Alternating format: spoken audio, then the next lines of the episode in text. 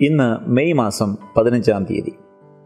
ദൈവവചനത്തിൽ നിന്നും ഇന്ന് വായിക്കുന്നത് രാജാക്കന്മാരുടെ രണ്ടാം പുസ്തകം പന്ത്രണ്ട് പതിമൂന്ന് പതിനാല് എന്നീ അധ്യായങ്ങൾ. യേഹുവിന്റെ ഏഴാം ആണ്ടിൽ യഹോ വാശ് വാഴ്ച തുടങ്ങി. അവൻ എരുഷലേമിൽ നാൽപ്പത് സംവത്സരം വാണു. ബേർഷബക്കാരത്തിയായ അവന്റെ അമ്മയ്ക്ക് സിബിയ എന്ന് പേർ. യഹോയദ പുരോഹിതൻ യഹോവാശിനെ ഉപദേശിച്ചു പോകുന്ന കാലത്തൊക്കെയും അവൻ യഹോവയ്ക്ക് ഇഷ്ടമായുള്ളത് ചെയ്തു. എങ്കിലും പൂജാഗിരികൾക്ക് നീക്കം വന്നില്ല. ജനം പൂജാഗിരികളിൽ യാഗം കഴിച്ചും ധൂപം കാട്ടിയും പോന്നു.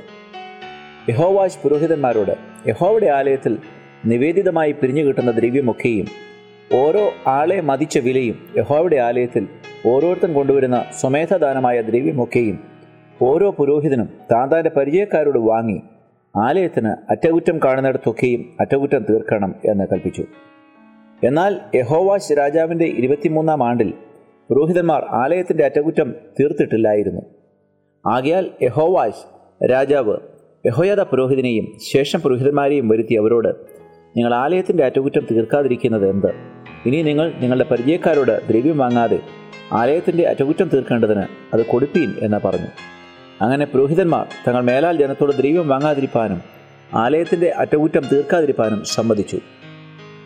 അപ്പോൾ യഹോയാദ പുരോഹിതൻ ഒരു പെട്ടകം എടുത്തു അതിന്റെ മൂടിയിൽ ഒരു ദ്വാരമുണ്ടാക്കി യാഗപീഠത്തിനരികെ യഹോവയുടെ ആലയത്തിലേക്ക് ഉള്ള പ്രവേശനത്തിന്റെ വലതുഭാഗത്ത് വെച്ചു. വാതിൽ കാക്കുന്ന പുരോഹിതന്മാർ യഹോവയുടെ ആലയത്തിലേക്ക് വരുന്ന ദ്രവ്യമൊക്കെയും അതിലിടും. പെട്ടകത്തിൽ ദ്രവ്യം വളരെയായി എന്ന് കാണുമ്പോൾ രാജാവിന്റെ രാഴ്ചക്കാരനും മഹാപുരോഹിതനും കൂടി ചെന്ന് യഹോവയുടെ ആലയത്തിൽ കണ്ട ദ്രവ്യം എണ്ണി സഞ്ചികളിൽ കെട്ടും. അവർ ദ്രവ്യം യഹോവയുടെ ആലയത്തിന്റെ പണി നടത്തുന്ന വിചാരകന്മാരുടെ പക്കൽ തൂക്കിക്കൊടുക്കും. അവർ അത് യഹോവയുടെ ആലയത്തിൽ പണി ചെയ്യുന്ന ആശാരിമാർക്കും ശില്പികൾക്കും കൽപ്പണിക്കാർക്കും കല്ലുവെട്ടുകാർക്കും യഹോവയുടെ ആലയത്തിന്റെ അറ്റകുറ്റം തീർപ്പാൻ വേണ്ടുന്ന മരവും ചെത്തിയ കല്ലും വാങ്ങുന്നതിനും ആലയത്തിന്റെ അറ്റകുറ്റം തീർപ്പാൻ വേണ്ടുന്ന ചിലവൊക്കെയും കഴിക്കുന്നതിനും കൊടുക്കും. യഹോവയുടെ ആലയത്തിൽ പിരിഞ്ഞു കിട്ടിയ ദ്രവ്യം കൊണ്ട് വെള്ളിക്കിണ്ണം കത്രിക കലം കാഹളം എന്നിങ്ങനെ പൊന്നും വെള്ളിയും കൊണ്ടുള്ള യാതൊരു ഉപകരണങ്ങളും അവർ യഹോവയ്ക്ക് ആലയമാക്കിക്കുണ്ടാക്കാതെ പണി ചെയ്യുന്നവർക്ക് മാത്രം അത് കൊടുക്കും. അങ്ങനെ യഹോവയുടെ ആലയത്തിന് അറ്റകുറ്റം തീർക്കും. എന്നാൽ പണി ചെയ്യുന്നവർക്ക് കൊടുക്കേണ്ടതിന് ദ്രവ്യം ഏറ്റുവാങ്ങിയവരോട് അവർ കണക്ക് ചോദിച്ചില്ല. വിശ്വാസത്തിനായിരുന്നു അവർ പ്രവർത്തിച്ചു പോകുന്നത് അകൃത്യയാഗത്തിന്റെ ദ്രവ്യവും പാപയാഗത്തിന്റെ ദ്രവ്യവും യഹോവയുടെ ആലയത്തിൽ കൊണ്ടുവന്നില്ല. അത് പുരോഹിതന്മാർക്കുള്ളതായിരുന്നു. ആ കാലത്ത് അരാം രാജാവായ ഹസായിൽ പുറപ്പെട്ടു. ഗത്തിനെ യുദ്ധം ചെയ്ത് പിടിച്ചു. ഹസായിൽ എരുസലേമിന്റെ നേരെയും വരേണ്ടതിന് ദൃഷ്ടി വെച്ചാറി. യഹൂദ രാജാവായ യഹോവാസ് പിതാക്കന്മാരായ യഹോഷഫാത്ത് യഹോരാം അഹസ്യാബ് എന്നീ യഹൂദ രാജാക്കന്മാർ നിവേദിച്ചിരുന്ന സകല നിവേദിത വസ്തുക്കളും താൻ നിവേദിച്ചിരുന്ന വസ്തുക്കളും യഹോവയുടെ ആലയത്തിലെ ഭണ്ണാരത്തിലും രാജധാനിയിലുമുള്ള പൊന്നൊക്കെയും എടുത്ത് അരാം രാജാവായ ഹസായേലിന് കൊടുത്തു. അങ്ങനെ അവൻ എരുശിലേമിനെ വിട്ടുപോയി. യോവാശിന്റെ മറ്റുള്ള വൃത്താന്തങ്ങളും അവൻ ചെയ്തതൊക്കെയും യഹൂദ രാജാക്കന്മാരുടെ വൃത്താന്ത പുസ്തകത്തിൽ എഴുതിയിരിക്കുന്നുവല്ലോ. യോവാശിന്റെ ഭൃത്യന്മാർ മത്സരിച്ച് കൂട്ടുകെട്ടുണ്ടാക്കി സില്ലായിലേക്ക് പോകുന്ന വഴിക്കിലുള്ള മില്ലോ ഗ്രഹത്തിൽ വെച്ച് അവനെ കൊന്നു. ഷിമയാത്തിന്റെ മകനായ യോസാഖാർ ഷോമരന്റെ മകനായ യഹോസാബാദ് എന്നീ ഭൃത്യന്മാരായിരുന്നു അവനെ വെട്ടിക്കൊന്നത്. ദാവീദിന്റെ നഗരത്തിൽ അവന്റെ പിതാക്കന്മാരോടുകൂടെ അവനെ അടക്കം ചെയ്തു. അവന്റെ മകനായ അമസ്യാവ് അവന് പകരം രാജാവായി തീർന്നു. യഹൂദ രാജാവായ അഹസ്യാവിന്റെ മകനായ യോവാശിന്റെ ഇരുപത്തിമൂന്നാം ആണ്ടിൽ യേഹുവിന്റെ മകനായ ഹോവഹാസ് ഇസ്രയേലിന് രാജാവായി. ശമരിയയിൽ പതിനേഴ് സംവത്സരം വാണു. അവൻ യഹോവയ്ക്ക് അനിഷ്ടമായുള്ളത് ചെയ്തു. ഇസ്രയേലിനെ കൊണ്ട് പാപം ചെയ്യിച്ച നെബാത്തിന്റെ മകനായ യുരോബിയാമിന്റെ പാപങ്ങളെ വിട്ടുമാറാതെ അവയിൽ തന്നെ നടന്നു. ആകയാൽ യഹോവയുടെ കോപം ഇസ്രായേലിന് നേരെ ജ്വലിച്ചു. അവൻ അവരെ ആരാം രാജാവായ ഹസായലിന്റെ കയ്യിലും ഹസായലിന്റെ മകനായ ബെൻഹദദിന്റെ കയ്യിലും നിരന്തരം വിട്ടുകൊടുത്തു. എന്നാൽ യഹോവഹാസ് യഹോവയോട് കൃപയ്ക്കായി അപേക്ഷിച്ചു. അരാം രാജാവ് ഇസ്രായേലിനെ ഞെരുക്കിയ ഞെരുക്കം യഹോവ കണ്ടിട്ട് അവന്റെ അപേക്ഷ കേട്ടു. യഹോവ ഇസ്രയേലിന് ഒരു രക്ഷകനെ കൊടുത്തതുകൊണ്ട് അവർ അരാമരുടെ അധികാരത്തിൽ നിന്ന് ഒഴിഞ്ഞുപോയി. ഇസ്രായേൽ മക്കൾ പണ്ടത്തെ പോലെ തങ്ങളുടെ കൂടാരങ്ങളിൽ വസിപ്പാൻ സംഗതി വന്നു. എങ്കിലും ഇസ്രായേലിനെ കൊണ്ട് പാപം ചെയ്യിച്ച യരോബിയാം ഗ്രഹത്തിന്റെ പാപങ്ങളെ അവർ വിട്ടുമാറാതെ അവയിൽ തന്നെ നടന്നു. അശേരാപ്രതിഷ്ഠയ്ക്ക് ശമരിയയിൽ നീക്കം വന്നില്ല. അവൻ യഹോവഹാസിന് അമ്പത് കുതിരച്ചവകരെയും പത്ത് രഥങ്ങളെയും പതിനായിരം കാലാളുകളെയും അല്ലാതെ മറ്റ് യാതൊരു പടജനത്തെയും ശേഷിപ്പിച്ചില്ല. രാം രാജാവ് അവരെ നശിപ്പിച്ചു. മെതിക്കളത്തിലെ പൊടി പോലെ ആക്കിയിരുന്നു. യഹോവഹാസിന്റെ മറ്റുള്ള വൃത്താന്തങ്ങളും അവൻ ചെയ്തതൊക്കെയും അവന്റെ പരാക്രമ പ്രവൃത്തിയും ഇസ്രയേൽ രാജാക്കന്മാരുടെ വൃത്താന്ത പുസ്തകത്തിൽ എഴുതിയിരിക്കുന്നുവല്ലോ. യഹോവഹാസ് തന്റെ പിതാക്കന്മാരെ പോലെ നിദ്ര പ്രാപിച്ചു. അവനെ ശമരിയിൽ അടക്കം ചെയ്തു. അവന്റെ മകനായ യോവാശ് അവന് പകരം രാജാവായി. യഹൂദ രാജാവായ യോവാശിന്റെ മുപ്പത്തേഴാം ആണ്ടിൽ യഹോവഹാസിന്റെ മകനായ യോവാശ് ഇസ്രയേലിന് രാജാവായി ശമരിയിൽ പതിനൊന്ന് സംവത്സരം വാണു. അവൻ യഹോവയ്ക്ക് അനിഷ്ടമായുള്ളത് ചെയ്തു. ഇസ്രായേലിനെ കൊണ്ട് പാപം ചെയ്യിച്ച നെബാത്തിന്റെ മകനായ രോബയാമിന്റെ സകല പാപങ്ങളെയും അവൻ വിട്ടുമാറാതെ അവയിൽ തന്നെ നടന്നു. യോവാശിന്റെ മറ്റുള്ള വൃത്താന്തങ്ങളും അവൻ ചെയ്തതൊക്കെയും യഹൂദ രാജ രാജാവായ അമസ്യാവോട് യുദ്ധത്തിൽ കാണിച്ച പരാക്രമവും ഇസ്രായേൽ രാജാക്കന്മാരുടെ വൃത്താന്ത പുസ്തകത്തിൽ എഴുതിയിരിക്കുന്നുവല്ലോ. യോവാശ് തന്റെ പിതാക്കന്മാരെ പോലെ നിദ്ര പ്രാപിച്ചു. യൊരോബിയാം സിംഹാസനം കയറി യോവാശിനെ ശമരിയിൽ ഇസ്രായേൽ രാജാക്കന്മാരോടെ അടക്കം ചെയ്തു. ആ കാലത്ത് എലീശ മരണഹേതുകമായ രോഗം പിടിച്ച് കിടന്നു. അപ്പോൾ ഇസ്രായേൽ രാജാവായ യോവാശ് അവന്റെ അടുക്കൽ ചെന്നു. അവന്റെ മുഖത്തുമീതെ കുനിഞ്ഞ് കരഞ്ഞു. എന്റെ പിതാവേ എന്റെ പിതാവേ ഇസ്രായേലിന്റെ തേരും തേരാളികളുമായുള്ളവേ എന്ന് പറഞ്ഞു. എലിശ അവനോട് അമ്പും വില്ലും എടുക്ക എന്ന് പറഞ്ഞു. അവൻ അമ്പും വില്ലും എടുത്തു. അപ്പോൾ അവൻ ഇസ്രായേൽ രാജാവിനോട് നിന്റെ കൈ വില്ലിന്മേൽ വയ്ക്ക എന്ന് പറഞ്ഞു. അവൻ കൈവച്ചപ്പോൾ എലിശ തന്റെ കൈ രാജാവിന്റെ കൈമേൽ വെച്ചു. കിഴക്കെ കിളിവാതിൽ തുറക്ക എന്ന് അവൻ പറഞ്ഞു. അവൻ തുറന്നപ്പോൾ എയ്ക എന്ന് എലിശ പറഞ്ഞു. എയ്താറെ അവൻ അത് യഹോവയുടെ ജയാസ്ത്രം. അരാമ്യർക്ക് നേരെയുള്ള ജയാസ്ത്രം തന്നെ. നീ അഫേക്കിൽ വെച്ച് അരാമ്യരെ തോൽപ്പിച്ച് അശേഷം സംഹരിക്കും എന്ന് പറഞ്ഞു. അമ്പ് എടുക്ക എന്നവൻ പറഞ്ഞു. അവൻ എടുത്തു. നിലത്തടിക്ക എന്നവൻ ഇസ്രായേൽ രാജാവിനോട് പറഞ്ഞു. അവൻ മൂന്ന് പ്രാവശ്യം അടിച്ച് നിർത്തി. അപ്പോൾ ദൈവപുരുഷൻ അവനോട് കോപിച്ചു. നീ അഞ്ചാറ് പ്രാവശ്യം അടിക്കേണ്ടതായിരുന്നു. എന്നാൽ നീ അരാമിരെ തോൽപ്പിച്ച് അശേഷം സംഹരിക്കുമായിരുന്നു. ഇപ്പോഴോ നീ അരാമിലെ മൂന്ന് പ്രാവശ്യം മാത്രം തോൽപ്പിക്കും എന്ന് പറഞ്ഞു. എന്നാൽ എലീശ മരിച്ചു. അവർ അവനെ അടക്കം ചെയ്തു. പിറ്റേയാണ്ടിൽ മൊവാബിരുടെ പടക്കൂട്ടങ്ങൾ ദേശത്തെ ആക്രമിച്ചു. ചിലർ ഒരു മനുഷ്യനെ അടക്കം ചെയ്യുമ്പോൾ ഒരു പടക്കൂട്ടത്തെ കണ്ടിട്ട് അയാളെ എലീഷയുടെ കല്ലറയിൽ ഇട്ടു. അവൻ അതിൽ വീണു. എലീഷയുടെ അസ്ഥികളെ തൊട്ടപ്പോൾ ജീവിച്ച് കാലൂന്നി എഴുന്നേറ്റു. എന്നാൽ യഹോവാഹാസിന്റെ കാലത്തൊക്കെയും അരാമി രാജാവായ ഹസായേൽ ഇസ്രായേലിനെ ഞെരുക്കിക്കൊണ്ടിരുന്നു. യഹോവയ്ക്ക് അവരോട് കരുണയും മനസ്സലിവും തോന്നി. അബ്രഹാം ഇഷഹാക്ക് യാക്കോബ് എന്നിവരോടുള്ള തന്റെ നിയമം നിമിത്തം അവൻ അവരെ കടാക്ഷിച്ചു. അവരെ നശിപ്പിപ്പാൻ അവന് മനസ്സായില്ല. ഇതുവരെ തന്റെ സമൂഹത്തിൽ നിന്ന് അവരെ തള്ളിക്കളഞ്ഞതുമില്ല.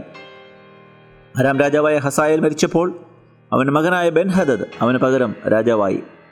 യഹോവഹാസിന്റെ മകനായ യഹോവാഷ് തന്റെ അപ്പനായ യഹോവാഹാസിനോട് ഹസായേൽ യുദ്ധത്തിൽ പിടിച്ചിരുന്ന പട്ടണങ്ങളെ അവന്റെ മകനായ ബെൻഹദദിനോട് തിരികെ പിടിച്ചു.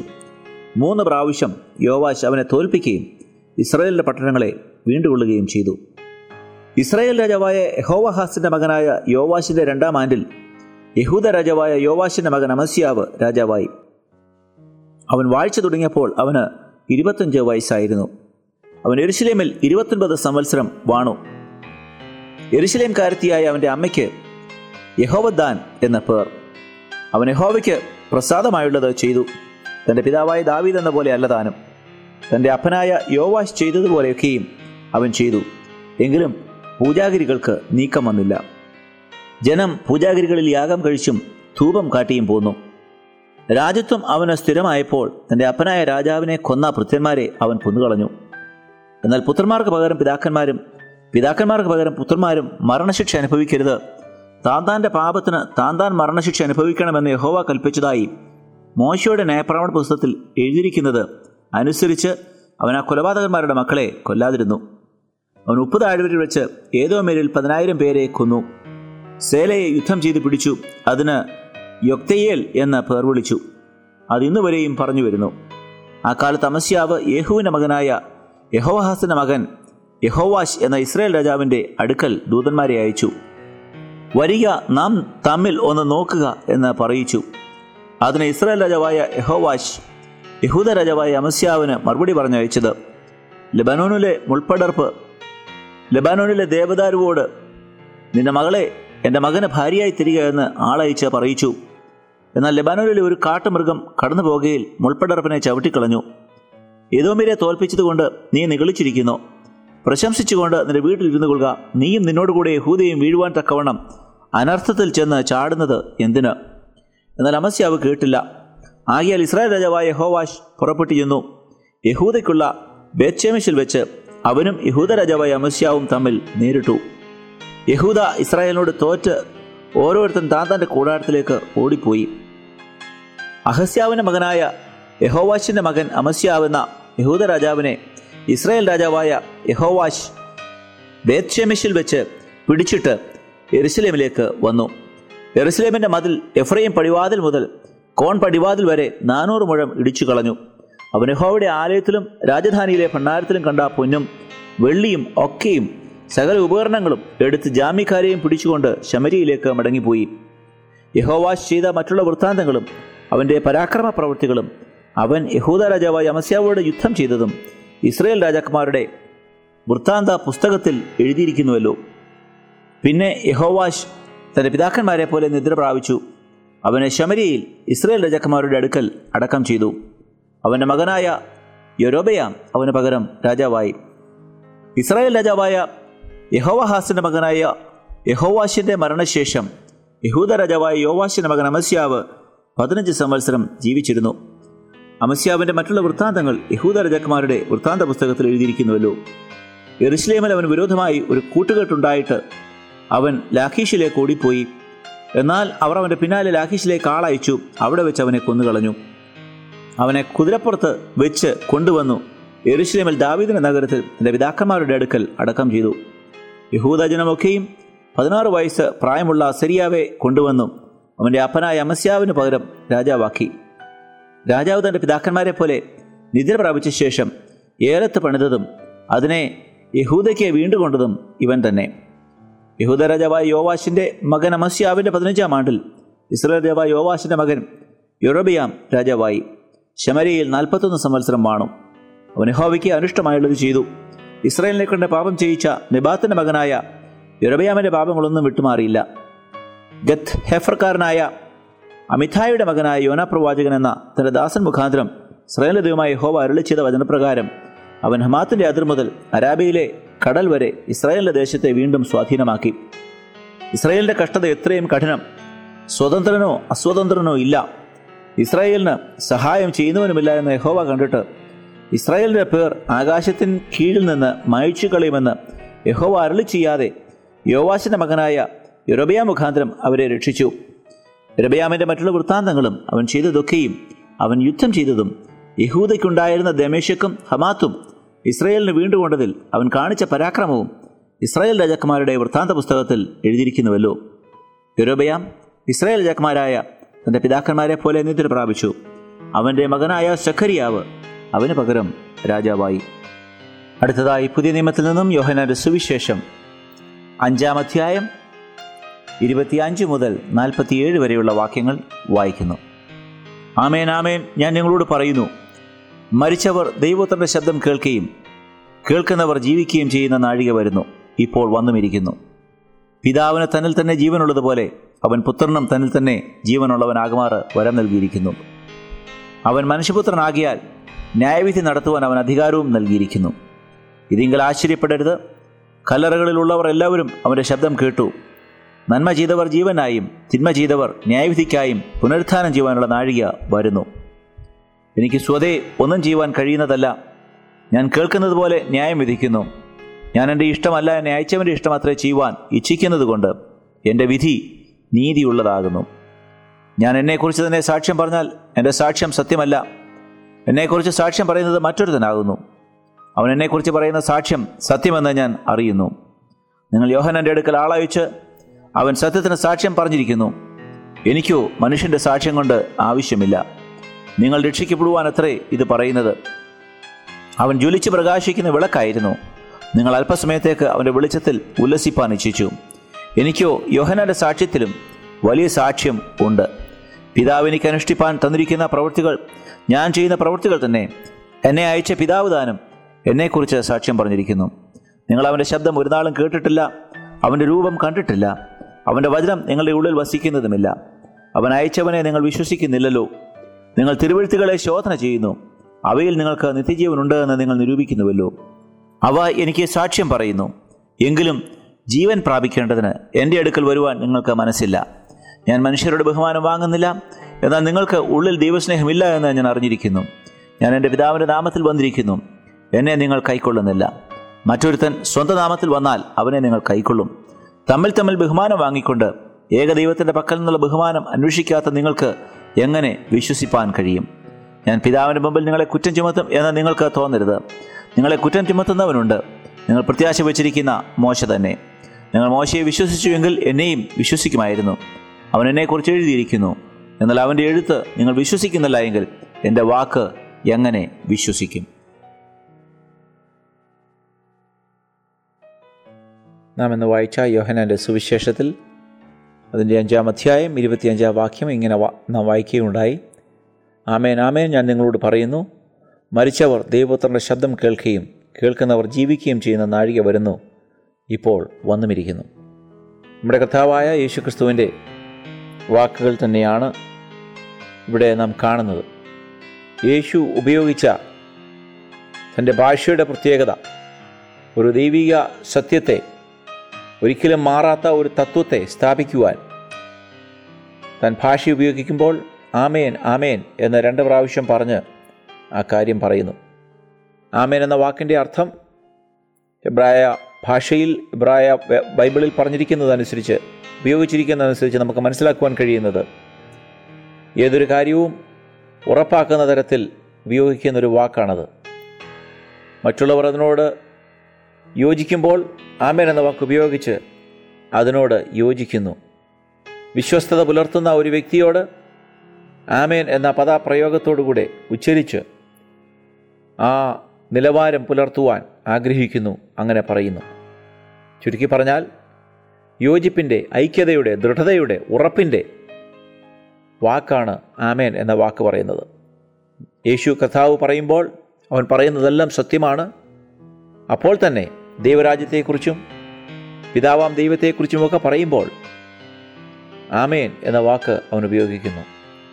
രണ്ട് പ്രാവശ്യം അത് പറയുമ്പോൾ എടുത്തെടുത്ത് അതിന്റെ ദൃഢത ഉറപ്പാക്കത്തക്കവണ്ണം യേശു പറയുന്നതായിട്ടാണ് നമുക്ക് കാണുവാൻ മനസ്സിലാക്കുവാൻ കഴിയുന്നത്. ഈ ഭാഗത്ത് യേശു പറയുന്നത് മരിച്ചവർ ദൈവപുത്രന്റെ ശബ്ദം കേൾക്കുകയും കേൾക്കുന്നവർ ജീവിക്കുകയും ചെയ്യുന്ന നാഴിക വരുന്നു. മനുഷ്യവർഗം മുഴുവൻ അവശേഷിക്കുന്ന ഒരു പ്രത്യേക സമയം ഒരു നാഴികയെക്കുറിച്ച് യേശു പറയുമ്പോൾ അത് വരുമെന്നുള്ള പരമാർത്ഥം അതിന്റെ സത്യം ദൃഢമാക്കത്തക്കവണ്ണം ആമേൻ ആമേൻ എന്ന വാക്കുപയോഗിച്ച് പറയുന്നു. ഈ പ്രയോഗം യോഹനാന്റെ സുവിശേഷത്തിലാണ് അത് കൃത്യമായി യോഹനാനാണ് ഉപയോഗിച്ചിരിക്കുന്നത്.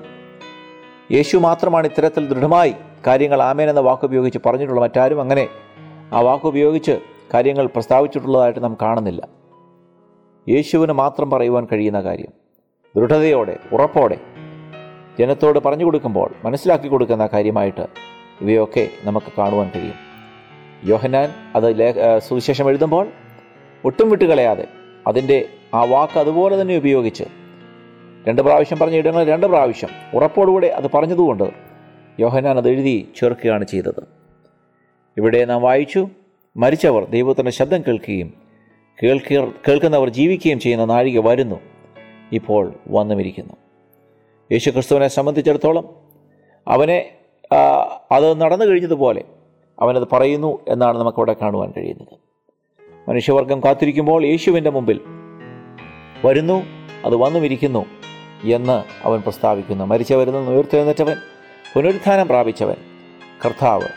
തന്റെ ജീവകാലം ഈ ഭൂമിയിലായിരുന്ന സമയം കാര്യങ്ങളെല്ലാം ദൈവവചനത്തിന് നിവൃത്തി അത് ദൈവ ദൈവിക പ്ലാനുകളെല്ലാം പൂർത്തീകരിച്ച് തന്റെ ആ ദൗത്യം നിറവേറ്റിയ യേശു കർത്താവ് തന്റെ വാചകങ്ങൾ ഉപയോഗിക്കുമ്പോൾ ദൃഢതയോടെ ധൈര്യത്തോടെ കാര്യങ്ങൾ പ്രസ്താവിക്കുന്നതായിട്ട് ഇവിടെ നമുക്ക് കാണുവാൻ കഴിയും.